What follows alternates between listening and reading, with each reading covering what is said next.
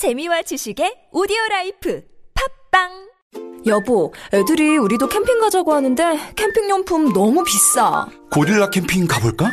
중고 캠핑용품도 많고 모든 제품이 다른 매장에 반값도 안 한대. 진짜? 거기 어디 있는데? 전국에 다 있대. 그럼 당장 가보자, 여보.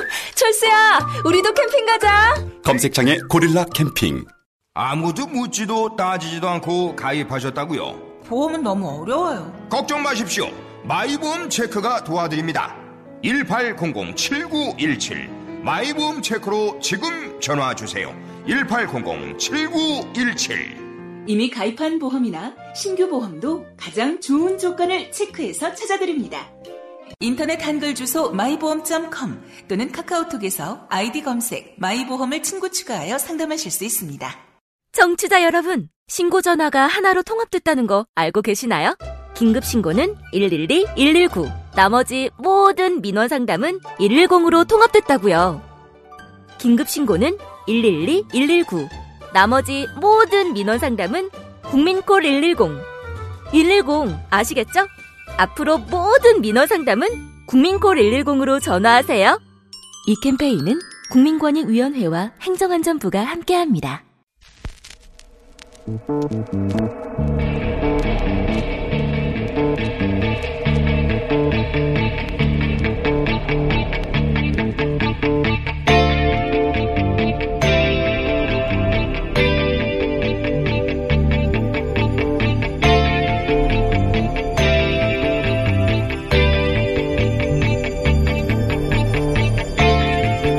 안녕하세요. 김호준입니다. 최저임금과 편의점 계속 화제입니다. 편의점 비용 구조는 가맹 수수료, 임대료, 인건비, 카드 수수료가 주인데 이 중 가맹 수수료, 임대료, 카드 수수료는 점주 개인이 어떻게 할 수가 없죠. 이 중 점주가 통제권을 가지는 거의 유일한 항목이 바로 알바들 인건비. 이런 구조 하에서 최근 편의점들의 매출은 악화일로이고 그래서 점주들 입장에서 인건비부터 생각나는 건 편 당연합니다. 그런데 이렇게 개별 가맹점들 수익 구조가 최근 몇 년간 계속 나빠지니 가맹 본부의 수익도 계속 나빠지고 있는가? 아닙니다. 왜 그러냐? 매출액의 3, 40%를 본사가 먼저 가져가거든요. 개별 가맹점들이 이익을 내든 내지 못하든 먼저 가져갑니다. 그러니 본사는 가맹점 숫자가 많을수록 이익이고 반대로 그렇게 늘어난 편의점끼리 경쟁 때문에 개별 점포들의 수익성은 계속 악화되는 거죠. 그럼 점포들 간의 거리 제한 규정은 없어졌습니다. 언제? 박근혜 정부 시절에. 왜냐? 규제 완화 정책의 일환으로. 최근 몇 년간 편의점 수가 급격히 늘어난 건 그래서입니다. 사정이 이렇습니다. 알바들 인건비 동결한다고 해서 이 문제가 해결되겠는가? 이 구조적 문제를 해결하려면 여론의 도움을 얻고 정부를 압박하고 그래서 이 불공정한 구조의 문제를 개선해야 하지 않겠습니까? 그리고 이런 상황에서 오로지 최저임금, 최저임금 노래만 부르는 일부 언론들은 당신들은 일부러 그러는 거죠? 김어준 생각이었습니다.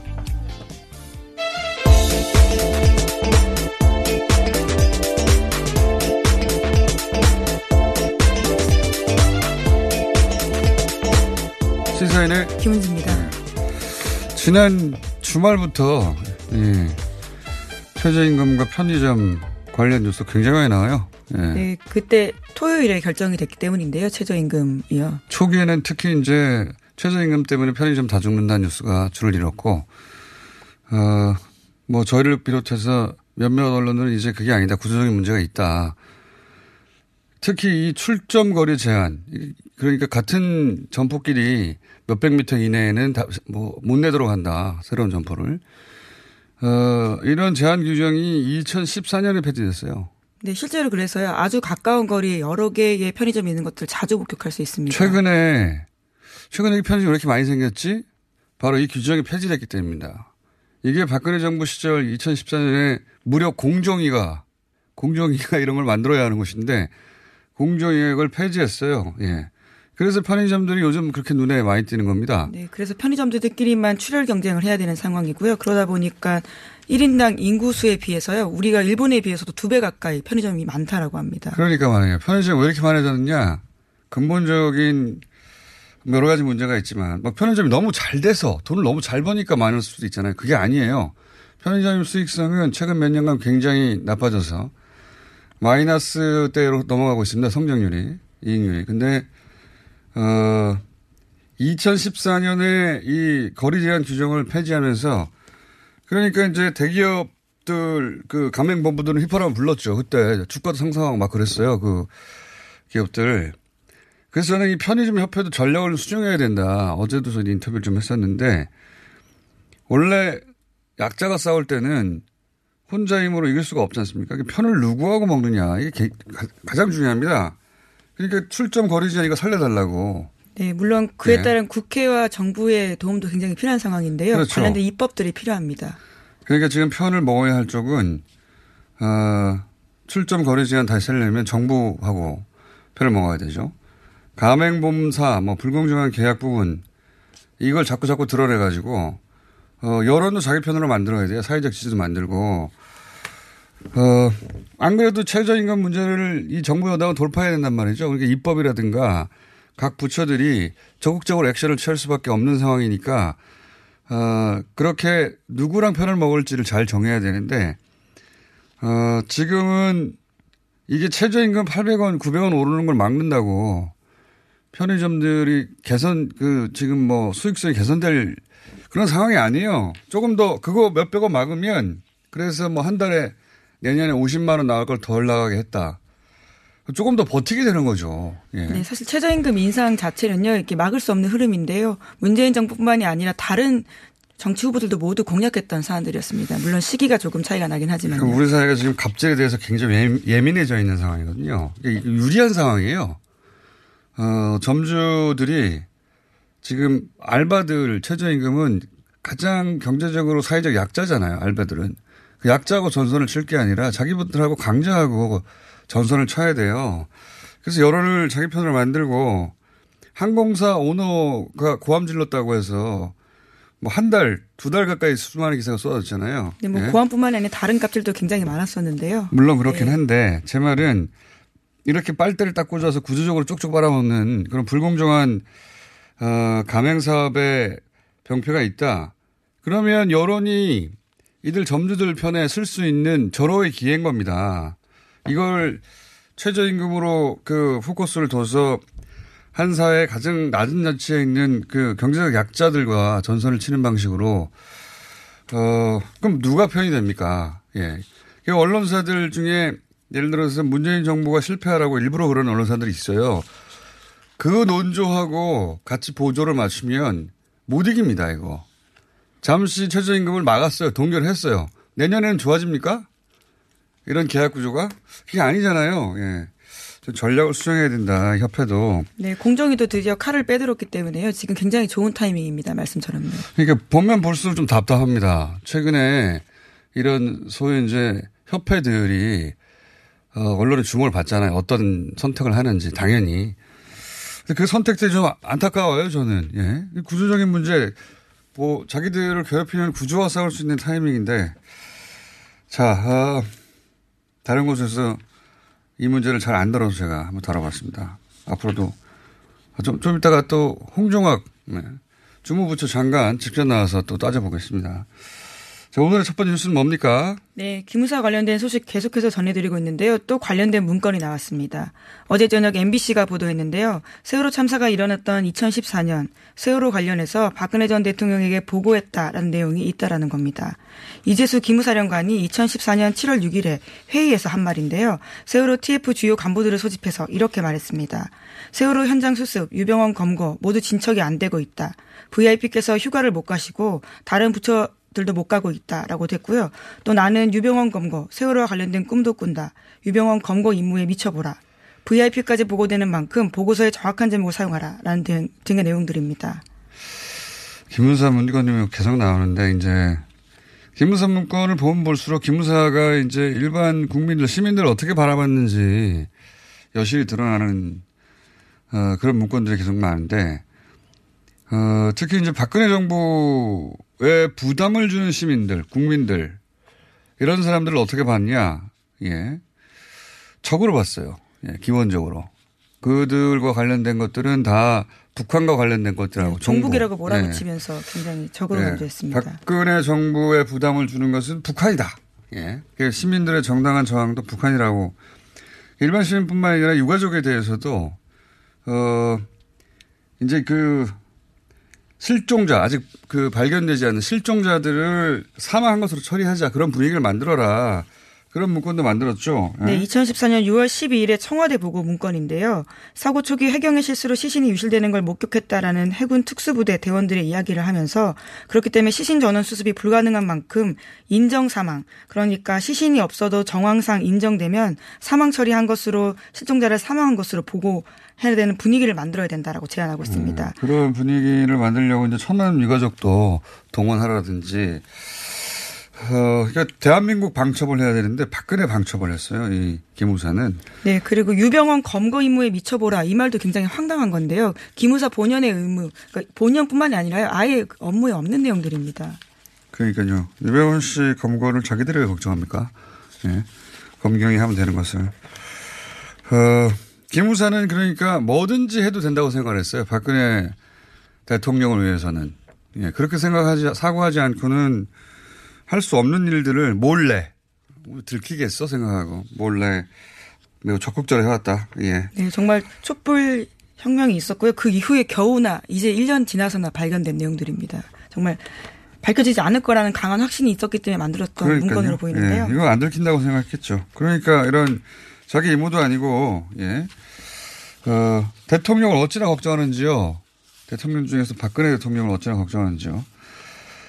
아, 그런 문건들. 뭐 이 문건이 다가 아닐 것 같아요. 지금, 지금 이제 본격적인 수사가 시작됐다고 봐도 과언이 아니니까. 네, 세월호 TF에서만 만든 그러니까 기무사에서 세월호 TF를 만든 다음에 생산한 문건만 해도요 모두 80개가 넘는다라고 합니다. 그 중에 35개가 중요 문건, 그러니까 청와대에 보고했다라고 하는데요. 그러니까 두 달 동안 이틀에 한 번 정도 집중적으로 보고가 됐다라고요. 어제 MBC가 전하고 있습니다. 그 김무사가 방첩 부대인 만큼 예, 국군 통수권자에게 보고하는 건 문제가 아닌데 보고의 내용이 문제인 거죠. 예, 세월호 사찰 왜 김무사가 해서 대통령한테 보고를 합니까? 김무사는 이제 큰일 난 것 같아요. 이 문건들이 나온 만큼 자 개헌 문건 관련해서는 뉴스가 계속 나오고 있습니다. 예, 그죠? 문재인 대통령이 기무사의 개헌 문건에 대해서 병력 배치가 포함된 것을 보고 굉장히 크게 화를 냈다라고요. 오늘 아침 조선일보가 보도하고 있습니다. 그러니까 군인권센터가 최근에 공개했던 기무사 문건에는 이철희 의원이 공개한 문건에 없었던 내용들이 있는데요. 계엄 임무 수행군 편성안이 참고 형태로 첨부되어 있습니다. 여기에 병력 배치안이 포함된 것을 알고요. 문재인 대통령이 그때부터 이 사건의 위법성과 중대성을 더욱더 부여하게 됐다라고요. 청와대가 설명하고 있습니다. 어, 이게 이제 뭐, 일부 언론에서는, 어, 또, 하태경 의원도 그런 얘기를 하는데, 어, 문건에 탱크 장갑차 직접 거론되지 않았다. 물론 직접 거론되지 않았어요. 그러니까 반은 맞는 지적입니다. 근데 본질적으로 보자면, 예를 들어 지금 뭐 8사단, 20사단, 30사단, 이게 다 소위 군대 갔다 오신 분들 알겠지만 기계화 사단이에요. 기계화 사단이라는 게 장갑차 탱크 운영하는 부대입니다. 네. 34단 써놓으면 장갑차 탱크가 온다는 거예요. 장갑차 탱크, 어, 거기에 적혀 있지 않더라도, 그리고 그 부대에 이제, 어, 편제된 무기가 있을 거 아닙니까? 장갑차가 몇 대고, 대대면 뭐, 장갑차가 20대고 이런 식의. 그거는 부대마다 다른데, 그건 전화해 보면 다 알거든요. 물론 우리가 전화면 몰라요. 장, 해당, 그. 전할 생각 자체를 하지 않죠. 예, 부처에 아니 예를 들어서 그뭐 그 이런 부대 출신의 장교가 어, 군인권 센터에서 그렇게 해봤다는 거죠. 예, 해서 해봤더니 거기 탱크가 뭐 20대 그렇죠. 현재돼 있다. 그러면 그, 그 사단에 그 여대, 연대가 왔으면 탱크가 그러면 20대가 왔겠구나 하고 그 숫자를 적어 놓은 겁니다. 예. 그러니까 근거가 없다고 할 수 없는 것이고 네, 담당 부대가 있다라는 사실 자체로 굉장히 문제가 된다라고 하는 건데요. 그렇기 때문에 단순한 월권으로 생각할 수 없다라는 겁니다. 이거를 그러니까 병력 배치 안으로 본 겁니다. 실제 어, 그런 위기 상황 때 어떤 개념으로 도대체 치안을 유지할 것인가 군이 이런 개념 작전이 아니라 병력을 어떻게 배치할 것인지를 예, 탱크의 숫자를 적지 않았을 뿐이지 그 각각의 사단은 어느 지역에 얼만큼 어떤 대대 어떤 연대 숫자 다 표기함으로 해서 사실상 병력을 배치했다고 보는 거예요. 지금 어, 현 정부에서는 그리고 병력 배치안 이게 첨부에 있는 거거든요. 배치안을 보고 이게 굉장히 심각하다. 그래서 모든 문건을 다 제출하라고 확인하겠다라는 건데요. 예. 어, 이 문제는 저희가 3부에서 좀 더 자세히 들어가겠는데 게다가 이 문건에 이제 계엄사령관을 육군 총장으로 이 문제는 여러 번 다른 언론에서도 거론됐지만 원래 합참 의장이 하는 건데 어, 재밌습니다. 이유가 합참의장이 아니라 육군총장에 임명하는 이유가 이유가 뭐냐면 합참의장은 한마디로 말하면 북한 막느라 바쁠 테니까 예. 네, 이순진 합참의장이 3사 출신이거든요. 이것들을 네. 배제했던 것은 친위 구데타를 모의하기 위해서가 아니냐라는 의심을 강하게 사고 당연히 있습니다. 당연히 의심을 살 수밖에 없는 네. 거죠. 합참이 해야 될 어, 계엄사령관의 역할을 육군에게 맡기는데 육사 출신에 그 육군한테 맡기는 이유를 써놓긴 했어요. 합참은 북한 막느라 바쁠 테니까 육군이 계엄을 맡는다. 이런 취지의 논리입니다. 말이 됩니까? 말도 안 되는 소리인데 어, 문건이 그렇게 써 있습니다. 문건이. 합참은 북한 도발에 전념할 수 있도록. 그러니까 이걸 수사해야 되는 거죠. 예. 자, 이거, 이거 관련해서는, 어, 이 책임자들은 내란 문무에 준하는 정도로 모두 처벌해서 군인이 이런 상상조차 못하게 해야 된다고 봅니다. 네. 네 실제로 군인권센터에서 내란 음모 혐의로요 고발한 상황입니다. 우리나라에서 해방 이후 계엄이 8번이나 있었어요. 예. 지금 20대, 30대들은 이 예를 들어서 40대, 50대들이 계엄령이라는 단어에 왜 이렇게 민감한지 왜냐면 20대, 30대는 계엄령을 본 적이 없으니까요. 예. 예.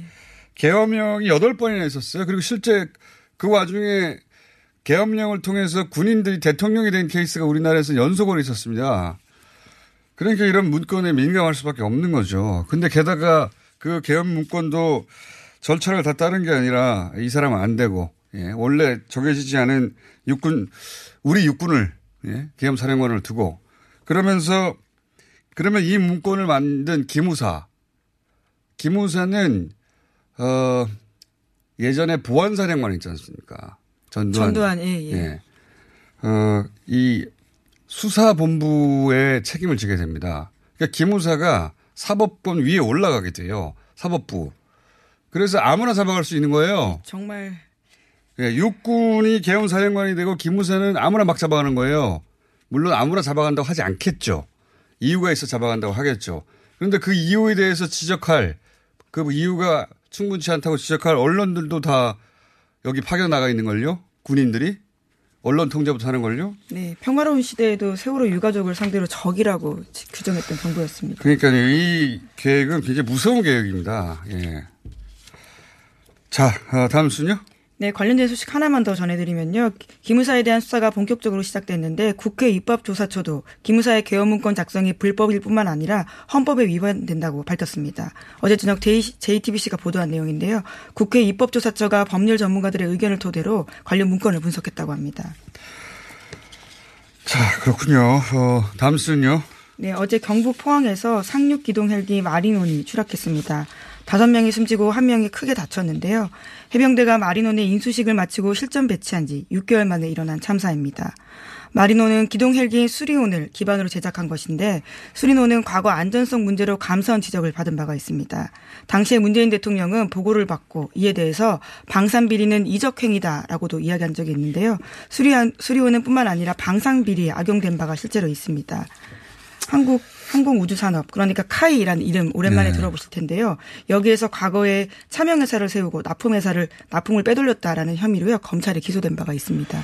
그랬었죠. 예, 이게 이제 수리온의 자체적 결함 그러니까 방산 비리의 결과인지 조사를 해봐야 될 상황인 것 같고 이건 사실 전문가가 아니면 사실 파악하기 힘든 내용인데 우선 보도된 것만 가지고 보자면 어, 그런 의혹을 가질 수가 있으니까 이 문제도 저희가 전문가 모시고 한번 따져봐야 되겠네요. 이게 어, 어떤 이유로 추락을 한 것인지 이게 소위 오랫동안 거론되어 왔던 방산 비리 결과라고 볼 혐의점들이 있는 건지 이건 일단 뉴스만 전해드리고 저희가 전문가 섭외해서 조만간 다뤄보겠습니다.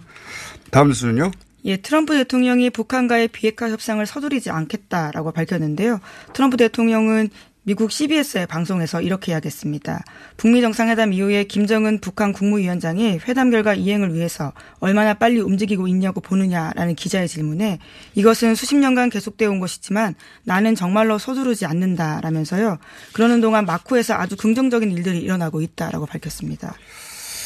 트럼프 대통령의 북핵 문제 해법에 대한 이해도가 점점 높아지고 있다는 생각이 들어요. 예. 어, 처음만 하더라도 일괄에서 다 타결하자. 그렇죠. 일괄 예. 타결론을 강조해 왔습니다. 빨리 해야 한다. 이런 게 주를 이뤘는데, 아, 점점 이게 속도 문제가 그 속도에 대해서는 이게 금방 될 일이 아니다. 원래 트럼프 대통령도 올 11월에 중간선거나 내년에 대선, 재선이죠. 재선 목표로 하자면 빨리빨리 해야 되는데 쉽지 않다는 걸 이해하는 것 같고요. 트럼프 대통령이 정말 유례가 없는 대통령 스타일이긴 한데 앞으로도 다시 나오기 힘들죠.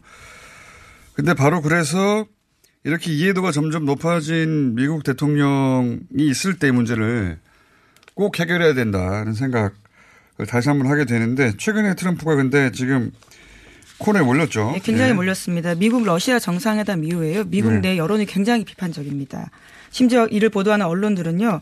반역적이다. 항복 회담이었다라는 식으로까지 비판하고 있습니다. 어, 그럴 수밖에 없는 게 러시아는 미국에게 구소련 시절부터 가장 강력한 라이벌, 뭐 악의 축이죠 말하자면 그런 나라인데 어, 지난 미국 대선에서 트럼프 대- 트럼프 캠프가 러시아 커넥션이 있었다. 실제로 그 관련된 특검이 진행 중이고요. 예, FBI가 그렇게 어 뭡니까 저기 경쟁자였던 힐러리 예. 힐러리 그 이메일 해킹 사건에 대해서도 러시아가 배후에 있다고 FBI가 얘기를 했어요.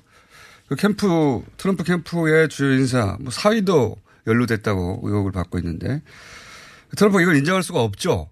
인정할 수 없는 걸 미국 내에서만 그렇게 했으면 어, 모르겠는데 푸틴 만나서 여기서 미국의 정보부를 비난을 했어요. 네, 물론 정보기관은 신뢰하긴 하지만 예. 푸틴 대통령이 러시아가 무관하다고 말하는 만큼 이것을 다시 한번 이야기하겠다라는 식의 그러니까. 미국 대- 그 푸, 어, 러시아 대통령을 미국의 정보기관보다 더 신뢰한다는 그렇죠. 예. 뉘앙스 얘기를 하고 말았죠. 자기가 연루되지 않았다는 말을 하려고 예, 하다 보니 기자회견에서 그렇게 저는. 대실수라고 보긴 합니다. 네, 대실수인데 어, 그러자 이제 트럼프 씨는 모든 세력이 찬스를 잡았고 여기에 트럼프의 지지층도 굳이 러시아와 우호적일 이유가 없는 지지층이거든요.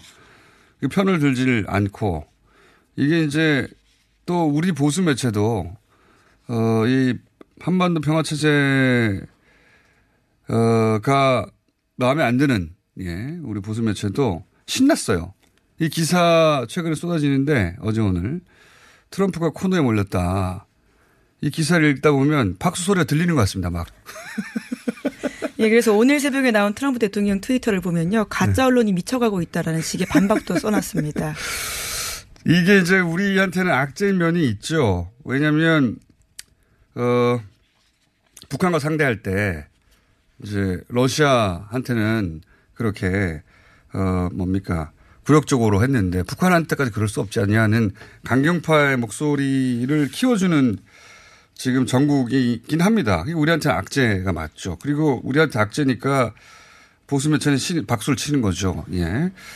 트럼프가 힘을 잃어야 북미 관계도 밀고 나갈 힘을 잃을 것이다. 이렇게 보는 것 같고. 근데 저는 이게 기회이기도 하다고 보는 것이 트럼프 대통령 입장에서 국면 전환이 절실히 필요하게 된 거거든요. 그렇죠. 예. 이럴 때 북한이 트럼프를 도와줘야 된다. 적극적으로. 유해 송환 곧 이루어진다는데. 예, 당장 7월 27일에 이뤄진다는 예. 보도가 있습니다. 그러니까 트럼프가 북한으로부터 희소식이 굉장히 필요합니다. 예. 이럴 때 북한이 과감하게 트럼프를 도와줄 찬스라고 저는 보는데, 네. 악재이지만 찬스이다. 예, 이럴 때 실력이 나오는 건데, 북한의, 어, 뭐랄까요. 실력 발휘를 기대합니다, 이때. 네, 트럼프 대통령은 계속해서 우회적인 메시지 내고 있는데요. 오늘 아침에도 백악관에서 공화당 하원 의원들 만나서 지금 비핵화는 프로세스를 밟아가는 과정이다라면서 시간 제한과 속도 제한 없다라고도 계속 말하고 있습니다. 알겠습니다. 오늘 여기까지 하겠습니다. 시사인의 김은지였습니다. 감사합니다. 이거 차량용 핸드폰 거치대야? 응, 조인트라고 투임에서 새로 나왔는데 얼마나 편한지 몰라. 동생은 인터넷 강의 볼 때 태블릿 거치대로 쓰고 우리 엄마는 요리할 때 레시피 보는 용도로 쓰기도 해. 조인트라고? 응, 우리 아빠는 골프 스윙 연습할 때도 셀카 거치대로 쓰시던걸? 그러면 나도 헬스 할 때 셀카 거치대로 쓸 수 있겠네. one, two, three 할 때 two, 힘 세다 할 때 힘, 투, 힘. 네이버에 투 힘을 검색해 보세요. 납득이 안 돼, 납득이. 왜? 막, 응? 그냥 먹지? 좋아? 묻지도 따지지도 않고 섭취하는 유산균과의 이별 선언. 미궁 유산균 사랑! 너를 위한 헌정 유산균. 나를 위한 적중 유산균. 매일매일 너에게. 빵빵한 너에게. 민감한 너에게. 약해진 너에게. 유산균 사랑 4종 출시. 지금 검색창에 미궁 유산균 사랑을 검색하세요. 청년고용 특별자금 청년 일자리 창출 기업과 청년 소상공인을 위해 2%대로 융자를 지원합니다. 만 39세 이하인 청년 사업가나 청년 근로자를 고용한 소상공인이라면 국번 없이 1357로 문의하세요. 선착순으로 지원되고 있으니 어서 빨리 서두르세요. 이 캠페인은 소상공인 시장 진흥공단과 함께합니다. 안녕하세요. 저희는 네이버 카페 두 바보의 재무설계 이야기를 운영하고 있는 방가 이가입니다. 재무설계라고 하면 돈이 많은 분들만 받는 서비스라고 생각하시나요? 그렇지 않습니다. 사람마다 꿈의 크기가 각기 다른 만큼 그에 꼭 맞는 계획을 세우는 것이 재무설계입니다. 꿈에 한 발짝 더 다가가실 수 있도록 당신만의 재무 맞춤 옷을 디자인해드리겠습니다. 우직하고 정직하게 일하는 친구 두바보를 네이버에서 검색해주세요.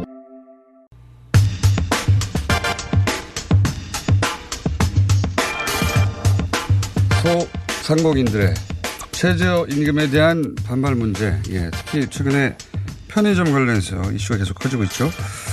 주무부처입니다. 중소벤처기업부의 홍정욱 장관 스튜디오에 모셨습니다. 안녕하십니까? 네, 안녕하세요. 어제는 어, 회의가 늦게 끝나셔가지고 저희가 짧게밖에 연결할 수 없어가지고 직접 모셨는데 어, 요즘 머리 아프시죠? 아, 네. 그 소상공인들이 너무 힘들어가지고요. 어, 저도 아주 어, 힘들어하고 있습니다. 같이 힘드십니까? 네.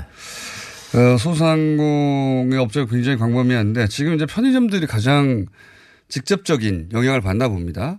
네. 그렇죠. 네. 편의점들이 가장 직접적인 영향을 받는 이유는 그러니까 편의점의 경우에는 24시간 돌아가기 때문에 네. 어, 이게 지금 어, 반드시 그 누군가 직원이 있어야 그렇죠. 되고 주인이 24시간 할 수 없으니까 점주가 네. 반드시 써야 되는 거죠. 반드시. 그러니까 이제 최저임금 인상분을 그대로 반영을 할 수밖에 없는 음. 비용 부담이 되는 업종 특성상 예 업종 특성이 있는 것 같습니다. 네, 그 듣고 보니까 그러네요. 그러니까 이 예를 들어 다른 업종 같은 경우에 그런 분들 한 시간 덜 쓰겠다고. 그러니까 예. 요즘 이제 식당 같은 데 보면 중간에 문을 닫는 식당들이 늘어났거든요. 그거는 우리나라도 늘어났습니다. 네, 그 많이 늘어났습니다. 그러니까 네. 이제 이런 것들이 최저임금이 오르면서 시간을 좀 더 이제 정확하게 정화 그 하게 되는 거죠. 네. 재개되는 거죠. 그 전에는 그냥 뭐 하루 그 일한다 이런 개념이었는데 몇 시간 일한다로. 네, 네. 이제는 그렇게들 이제 다 바꿔가고 있는데요. 이제 그것이 한 면에서는 뭐 바람직한 면도 있지만 이제 그런 장기적으로 바람직한 면으로 가면서 지금 단기적으로는 이제 부담이 되고 있는 거죠. 그러니까 노동자들은 노동자들대로 임금이 오히려 또 준다는 얘기까지 나올 정도로 네. 어 부담이 되고 어 또 이제 자영업자들은 자영업자들대로 또 굉장히 부담이 된다. 어 이렇게 지금 그래서 지금 정부는 양쪽으로부터 공격을 받지 않습니까? 예, 노동계나 어, 예를 들어 정의당으로부터는 이거 소득주도 성장이나 최저임금에 대한 약속 후퇴하고 있는 것이다 라고 공격하고 있고 사용자 측이나 보수 쪽에서는 이거 급격하게 올려가지고 지금 경제가 안 그래도 어려운데 예를 들어 편의점들 지금 망하게 생겼다. 예를 들면 편의점을 예를 들자면 공격하고 양쪽으로 공격받고 있습니다. 곤혹스러운 처지인데 좀 어, 편의점이 구체적으로 사례로 떠올랐으니 이 편의점 사례를 들- 가지고 좀 붙여 얘기해 볼까요? 어, 편의점의 지금 뭐랄까 영업 이익률이 해를 거듭할수록 떨어지는 이유는 어디 있다고 보십니까? 이게 이제 최저임금 인상 이전에 뭐 가맹점 수수료, 카드 수수료, 뭐 임대료 이런 문제를 쭉 얘기하긴 합니다. 그죠? 이게 근본적으로 지금 우리 경기가 안 좋아서 그런데요. 이 경기 안 좋은 것이 사실은 수십 년째 내려오고 있는 거거든요. 그러니까 한국 경제가 성장률이 떨어진 게 이제 30년째 떨어지고 있고요. 어. 추세적으로. 그다음에 양극화가 또 심화됐단 말이죠. 네. 그러니까 우리 이제 서민 경제 어, 여기는 지금 점점 점점 더 악화가 되고 큰 있는 틀에서. 보자면 예, 경제 그거- 성장률의 저하. 네. 예. 그러니까 그것을 바꾸기 위해서 지금 문재인 정부가 들어섰고 예. 그래서 문재인 정부는 중소기업과 소상공인을 살리기 위해서 지금 다양한 정책을 취하고 있는 거죠. 예. 저희의 목적은 가장 우선 목적은 서민 경제에 돈이 돌게 하겠다. 돈이 돌려야겠다. 근데 저희가 예. 지금 얘기하는 게 어, 서민의 지갑을 빵빵하게 하겠다는 것이 소득주도 성장론이다. 골자가 그렇습니다. 네. 그런데 이제 그거 하느라고 오히려 이 소상공인인 편의점주들을 어렵게 만드는 거 아니냐 이런 반론에 부딪히는 거죠. 그렇게 된 거죠. 그런데 네. 이제 저희가 이 말씀드리고 싶은 것은 이 노동자들과 우리 소상공인 편의점들은 공동 운명체라는 거예요. 그러니까 소상공인들이 지금 장사가 안 되면 임금이 올라갈 수 없는 것이고 임금이 올라가지 않아서 우리 노동자들이 소득이 없으면 편의점 고객이 누굽니까? 이분들이잖아요. 네. 가서 삼각김밥 먹는 분들이 임금이 오르지 않으면 매출이 안 오르는 거죠. 네. 그 악순환으로 지금 와 있다는 말이죠. 그러니까 네. 그걸 바꾸기 위해서 이걸 하는 건데 고리를 끊어 나가겠다는 거다. 고래를 네. 끌어나가기 위한 건데 거기서 이제 부담이 좀 많은 어, 부분들이 생겨 나가는 거죠. 네. 그분들이 지금 굉장히 가뜩이나 어려운데 그러니까요. 어, 정부가 마치 이것을 이제 부담을 더한 것처럼 느껴지셔서 이게 죄송하게 생각합니다. 죄송하게 생각하는 걸로 해결이 안 되기 때문에 좀 구체적으로 아, 대책을 만들어야죠. 네. 대책을 만들어야 되는데 어 이게 이제 가맹점 수수료 편의점이라는 구체적 사례가 나왔기 때문에 좀 더 구체적으로 얘기할 수 있을 것 같은데 어 지금 정부는 그러면 편의점에서 가맹점 수수료나 카드 수수료나 뭐 임대료 문제나 이런 구조적인 문제 여기가 굉장히 구조적이고 덩어리가 크더라고요 실제로는 이런 부분들을 해결하기 위한 정책도 같이 내놔야 되는 거 아니냐 그죠? 예를 들어서 이 문제들이 해결 안 되는데 어, 편의점주 입장에서 갑자기 최저임금만 인상되면 어차피 이런 큰 구조적인 문제는 해결 안 되는 상황에서 어쨌든 비용이 늘어나는 거니까 몇십만 그럼요. 원이라 네, 네. 힘든 건 당연하고 그러니 정하는 게 당연하다. 이 문제는 어떻게 할 거냐. 네. 이건 어떻게 합니까 정부에서. 편의점이라고 하는데 지금 구조적인 문제가 있고요. 지금 네. 이제 뭐 그 편의점뿐만 아니라 자영업 전체에 구조적인 문제가 있죠. 자꾸 자영업으로 어, 들어오니까 네. 어 이제 포화 상태가 되고 수익률은 자꾸 떨어지는데 이런 비용이 올라갔죠. 그래서 저희가 기본적으로 최저임금에 관해서는 네. 최저임금 인상분만큼 편의점주가 편의점 본부에 요구할 수 있습니다. 그게 김상주 위원장께서 작년 12월에 표준계약서를 바꿨어요. 아 그래요? 네, 이거 예를 잘 들어서 작, 내년에 지금 인상분 기준으로 보자면 네. 어, 어떤 계산을 보니까 8천만 원 매출을 올리는 편의점 하나를 상정해 가지고 계산을 해봤더니 내년에 대략 한 달에 인건비가 50만 원 정도 상승하더라고요. 네. 지금 어, 인건비 그 최저임금 3성분을 적용하면 그 50만 원만큼을 요구할 수가 있단 말인가요? 네네. 편의점주한테 어, 본부에 편의본부에? 예, 어, 표준계약서에? 이미 그렇게 되어 있습니다. 그러니까 만약에 어떤 근거로 가맹본부에다가 인건비 상승분을 요구할 수가 있죠? 그러니까 이제 공정위에서 그 표준계약서를 만들었는데 예. 그래서 대부분의 편의점이나 이런 데서는 그 공정위 표준계약서들을 많이 쓰고 있습니다. 예. 그럼 표준계약서에 이미 그 사- 조항이 들어가 있다는 거예요. 어떤 조항으로 최저임금이 최저임금? 오르게 되면 오르게 되면? 그 오른 만큼을 편의점 본부에 요구할 수 있다. 아 그래요? 네. 그런 조항 그러니까 저희가 지금 이것뿐만 아니라 네. 그러니까 그 대기업과 중소기업 간의 이 하도급 관계에 있어서도 예. 지금 최저임금 인상분만큼을 요청할 수가 있습니다. 그게 어 7월 17일부터 예. 어 어제서부터 그게 어제서부터 지금 발효가 됐거든요. 아 그래요? 네. 그러니까 저희가 이제 몇 달 전에 6개월 전에 법을 통과시켰는데 그 발효일이 어제입니다. 그러니까 중소기업들도 이제 대기업들한테 어 이제 임금이 이렇게 오른 만큼 어 우리 저 하도급비 그, 음. 그 거래 단가를 납품 단가를 올려달라 이런 것들을 지금 저희가 이미 마련을 해놓고 있는 상황입니다. 그 장치가 마련됐다는 걸 잘 모르시는 건가요? 지금 어제 이제 그 드디어 발효됐기 하도급 때문에. 기업행위 경우에도 어제 발효가 됐고 예. 그다음에 이, 이 편의점 이 문제의 경우에도 어, 잘 모르고 있었는데 공정위에서는 이미 작년 12월에 바꿔놨기 때문에 표준계약서를 사용하시고 있는 편의점주들은 지금 네. 다시 한번 그 표준계약서를 보시게 되면 이 조항이 들어가 있다는 것을 확인하실 수 있을 거고요. 네. 만약에 지금 표준계약서를 사용하지 않으신다면 이거 강제는 아니죠.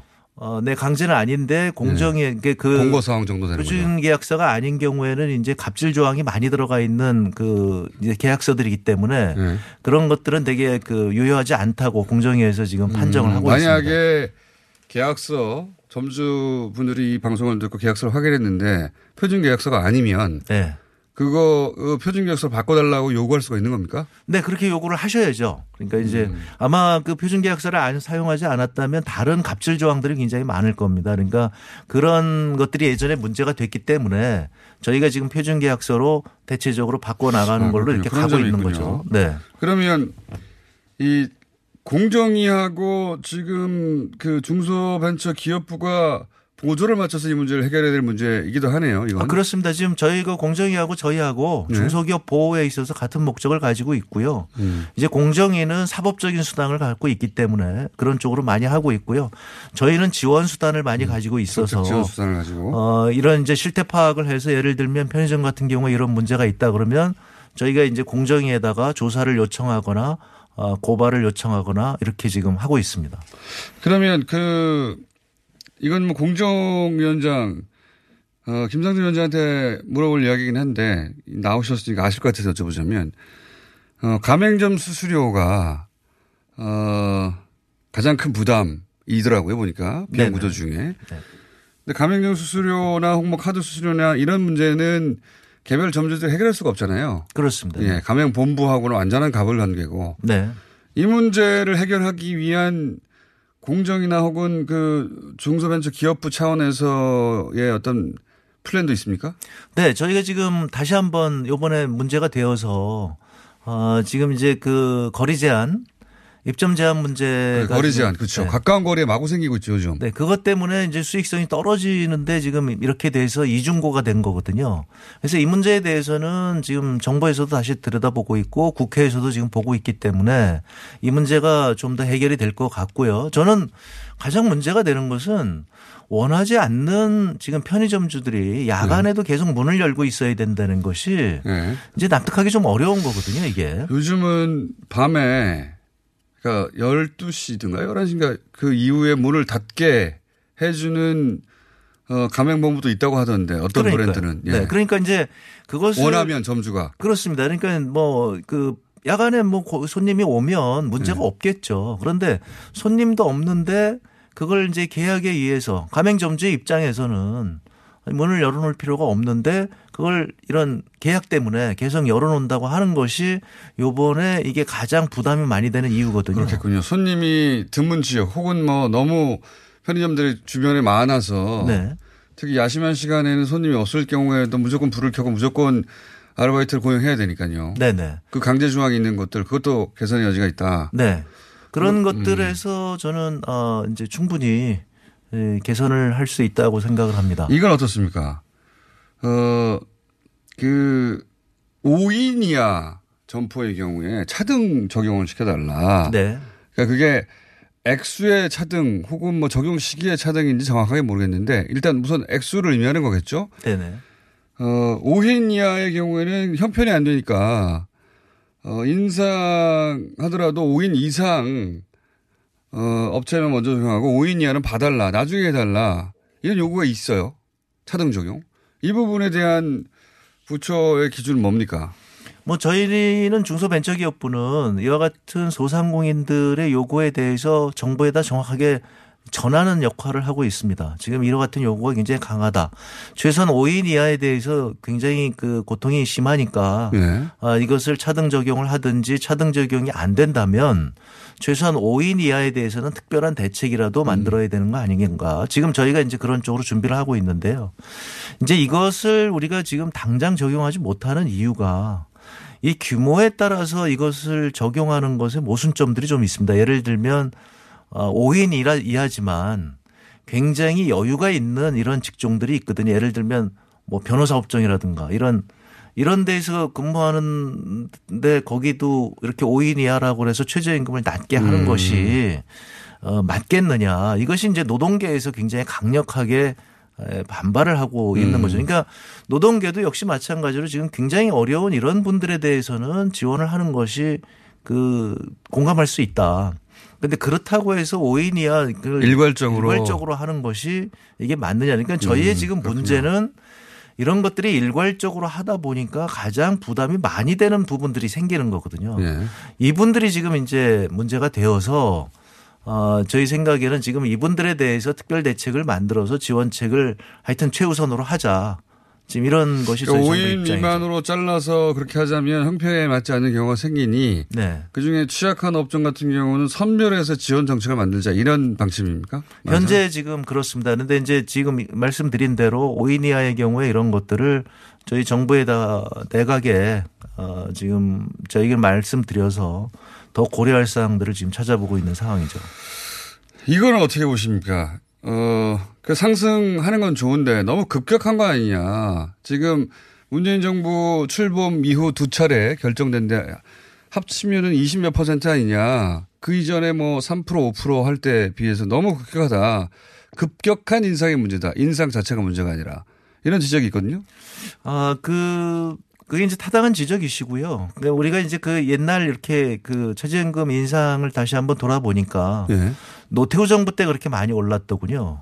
노태 정부 때 거의 100% 가까이 오르지 않았나요? 제가 그러니까 얼핏 어디서 본 것 같은데. 네. 그렇게 굉장히 많이 올랐는데 예. 그때를 이제 다시 한번 기억을 해 보시면 그러니까 80년대에 굉장히 경제는 그런 대로 개안찮아졌는데 임금을 굉장히 억눌러 있었단 말이죠. 그렇죠. 그러니까 몇 년 동안 억눌러 있던 것이 이제 노태우 정부가 되고 시민혁명 되고 나서 그다음에 그, 어, 이제 노태우 정부 들어서면서 어, 이게 임금에 반영이 되면서 급격하게 올랐던 거거든요. 예. 그러니까 지금 오르는 것도 사실은 지난 10여 년간 이게 임금이 잘 많이 오르지 않았기 때문에 음. 양극화는 심해지고 그러다 보니까 이게 어 그러니까 제가 계속 말씀드립니다마는 작년도에 어 그 대선 주자 다섯 명이 전부 만 원을 공약한 거 아니겠습니까? 그런 정도로 국가적인 이게 공감대가 있었던 거죠. 그 전에 임금이 너무 오르지 않았다. 이번에 너무 많이 오른 게 아니라 지난 10년간 너무 적게 올랐기 때문에 네. 그렇게 이제 그걸 음. 볼, 벌충하는 의미에서 이제 올랐는데 그렇게 조금 조금씩 올랐다면 지금 이런 충격이 덜 됐을 건데 그것을 한꺼번에 올리다 보니까 이제 어려운 입장에서는 어, 그게 더 이중 부담이 된- 되는 거죠. 그, 자, 그럼 정책적으로, 이게 정책적으로 해법을 찾기도 해야지만 심리적으로도 내가 그 사회 전반의 이제 분위기라는 게 굉장히 중요하지 않습니까? 어떤 프레임으로 이 사안을 바라보느냐.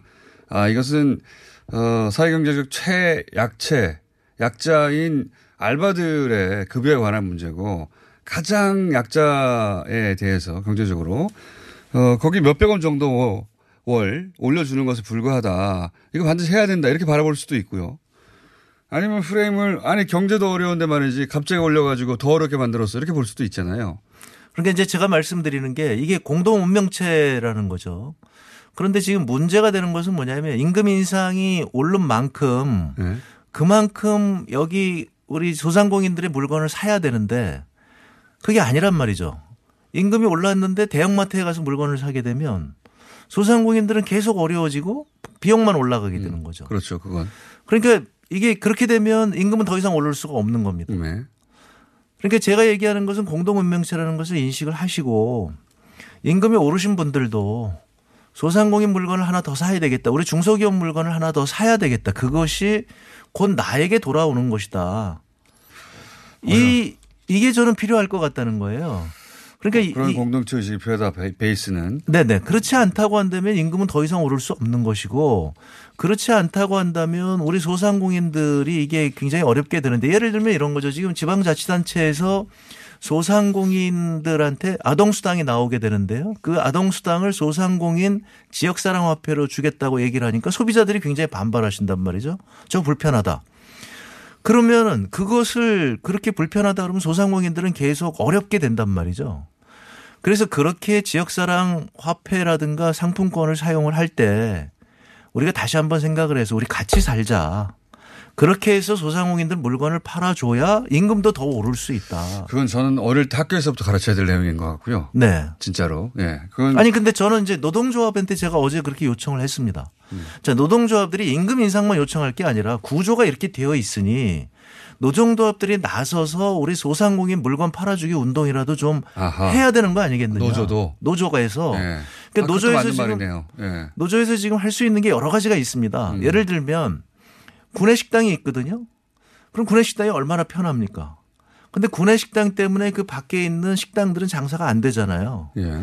그럼 노, 노조에서 우리 구내식당 문 하루만 닫자 불편하더라도 상생하자는 차원에서. 상생 차원에서 이렇게 음. 공동 운명체라고 하는 이런 생각을 해서 노조에서 이런 운동을 펴줘야지 임금이 계속 상승할 수 있는 것이지 지금처럼 이렇게 되는 상황에서는 임금 상승이 안 되는 거거든요. 서민 경제가 살아나지 않는다면 그러면 임금 상승은 더 이상 안 되는 겁니다. 전체적인 그림은 이해했고요. 네. 어, 그래서 지금 정부는 소득 주도 성장의 기조를 바꿀 생각은 전혀 없는 것이고 첫 번째 그죠? 아니 그게 안 되면 우리 30년간 쇠락해 왔는데 한국 경제는 무너지는 겁니다. 그 네. 외에 어떤 다른 대안이 있다면 저희는 열려 있습니다. 그 대안을 얘기해 주신다면 저희는 그 정책을 받아들이겠습니다. 그렇지만 저희 생각에 소득주도 성장론이라는 게 서민을 지원하는 성- 정책인데 서민 지원하지 않고 그러면 경제를 어떻게 살린다는 얘기냐. 다만 그 서민을 지원하기 위해서 하는 정책이 다른 서민한테 부담이 더 되게 가니까 그것이 지금 문제가 되는 건데. 그래서 을과 을길의 싸움처럼 비춰지고 저희는 계속 하여튼 그 문제가 되는 것을 계속 지원하겠다는 겁니다. 끝까지 지원하겠다는 겁니다. 그럼 이건 어떻습니까? 어, 지금 예를 들어서 그 뭐 공정이나 혹은 중소벤처기업부가 혹은 다른 유관 정부 부처들이 사례가 편의점이 나왔으니까 편의점에 예를 들어서 가맹점 수수료나 카드 수수료나 임대료 문제를 해결하는 데는 시간이 걸리잖아요. 네. 금방 되는 게 아니지 않습니까? 어, 가맹본부, 그러니까 가맹본부와 그 가맹점주들 사이에 맺어 있는 기존 계약도 있을 것이고 법적인 문제도 있을 것이고 쉽지 않은 문제인데 그 사이 계속 돈은 나간단 말이죠. 네. 그 사이에 그러면 그 소위 이제 인상된 분만큼의 어 최저임금 인상 분만큼은 가맹 본점에 요구할 수 있도록 어, 계약서 표준 계약서를 작성했다고 했는데 공정위에서 만약에 본점에서 안 줘요. 그럼 어떡합니까? 그러니까 이제 이게 최저임금이 이제 오르는 건 내년 1월 1일서부터 지금 이제 되는 네. 거잖아요. 그러니까 지금 우리가 한 6개월, 6개월 정도 시간이 있습니다. 시간이 있는 거죠. 네. 그 동안에 지금 문- 제기가 되고 있는 이런 구조적인 문제에 대해서 우리가 최선을 다해서 해결을 하고 올해 내에 이런 문제들을 최대한 해결해야 된다. 그렇습니다. 그리고 음. 이제 저희가 말씀드리는 게 이게 이제 소상공인들은 또 기분 나빠하시더라고요. 아니 문제는 최저임금이 올라서 뭐 비동이 부담됐는데 네. 뭐 자꾸 카드 수수료나 이런 얘기를 왜 자꾸 하느냐. 그게 비용 구조의 핵심이더만요. 보니까. 그러니까 저희 네. 얘기는 그러면 최저임금 오른 만큼 다른 비용을 더 낮춰주는 이런 그렇죠. 노력을 저희가 최대한 하겠다는 거고요. 그래서 하여튼 뭐 저희는 어, 방법이 있는 걸 다 찾아서 지원을 하겠다는 건데요. 카드 수수료 같은 경우도 지금 상당한 정도 지금 가닥이 잡혀 있고요. 카드 수수료도 보니까 백화점이나 마트보다 수수료가 더 높더만요. 그렇습니다. 그런 이제 그런 것들이 잘못됐다고 편의점은. 저희가 계속적으로 지금 낮춰서 지금 매, 매출이 3억 미만인 경우에는 소상공인들은 우리가 혜택을 받는데 이 편의점 어제도 제가 얘기를 들어보니까 이 담배값이 오르면서 네. 이 3억이 넘어가는 이 편의점들이 많이 늘어난 거예요. 대규모 그러니까 편의점들이. 대규모 편의점들이. 근데 네. 왜냐하면 이 담배 수익이 상당 부분을 차지하더라고요. 그러니까 정부에서 그러니까 장관님. 네. 시간이 다 됐는데 5분만 더 있다 가시죠. 3부에. 아, 네. 네. 3부에서 다시 뵙겠습니다.